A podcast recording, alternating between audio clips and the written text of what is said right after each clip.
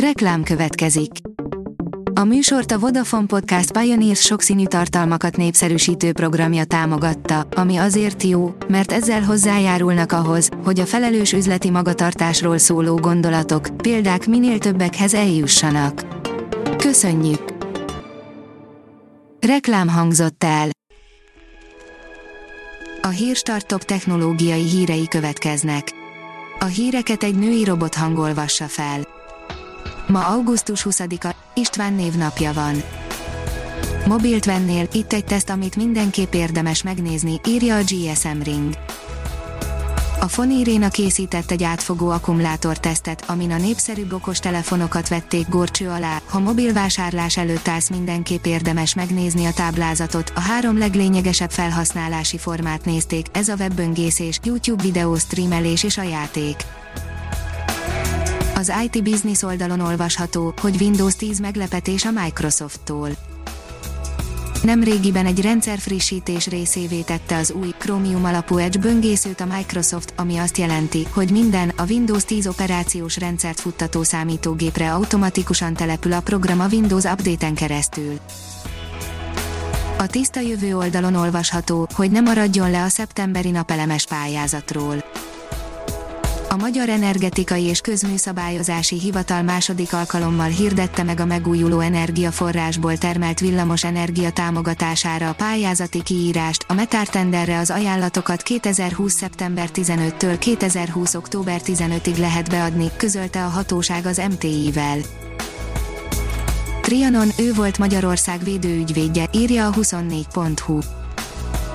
Gróf Apponyi Albert az egyik legtekintélyesebb, külföldön is nagyra becsült magyar politikus volt, Trianon után haláláig ő volt a nemzetszónoka, Magyarország védőügyvédje a nemzetközi fórumokon. A New Technology szerint megjelent az Európai Digitális Innovációs Központok létrehozásáról szóló előzetes jelentkezési felhívás.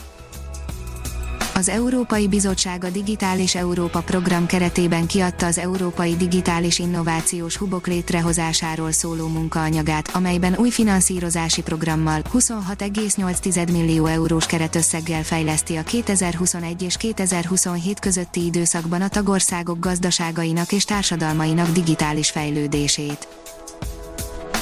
Főként fajtársaikkal szemben agresszívak a hattyúk, írja a tudás.hu sokkal hajlamosabbak agresszióra a hattyúk a fajtársaikkal, mint más madarakkal szemben, állapította meg egy brit kutatás.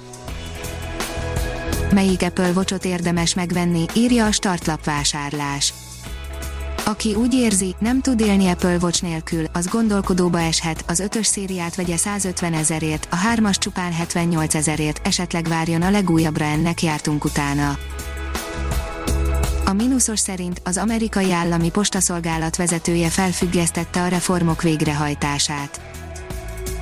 A novemberi választásokig felfüggesztette a tervezett reformintézkedéseket az amerikai állami postaszolgálat nemrégiben kinevezett új vezetője, a reformtervek között szerepelt más intézkedések mellett a postahivatalok számának csökkentése és nyitvatartási idejük rövidítése országszerte. Az Index oldalon olvasható, hogy Afrikában az elmúlt fél évszázad legsúlyosabb éhínségét várják.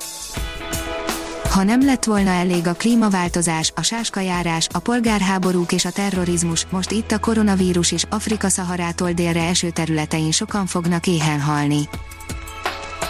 A Kubit szerint, hogy került Szent István a templomba és azt ismered, hogy Szent István találkozik a historizmussal, az egyházművészettel és a nacionalizmussal, kezdődhetne egy augusztus 20-ai bölcsészvic, a nagy találkozásra a 19. században került sor, és hatására markáns változás következett be a Szent István ábrázolásokban, amelynek jelei máig megfigyelhetők. Ha még több hírt szeretne hallani, kérjük, látogassa meg a podcast.hírstart.hu oldalunkat, vagy keressen minket a Spotify csatornánkon. Az elhangzott hírek teljes terjedelemben elérhetőek weboldalunkon is. A hangfelolvasás nem jöhetett volna létre a Google Cloud és a Centrál Média csoport hírstart fejlesztései nélkül. A hírstart kísérleti adását hallotta, a technológiánkat folyamatosan fejlesztjük. Ha tetszett a hírblokkunk, kérjük, hogy ossza meg ismerőseivel, vagy értékelje közösségi csatornáinkon. Visszajelzése fontos számunkra. Köszönjük, hogy minket hallgatott!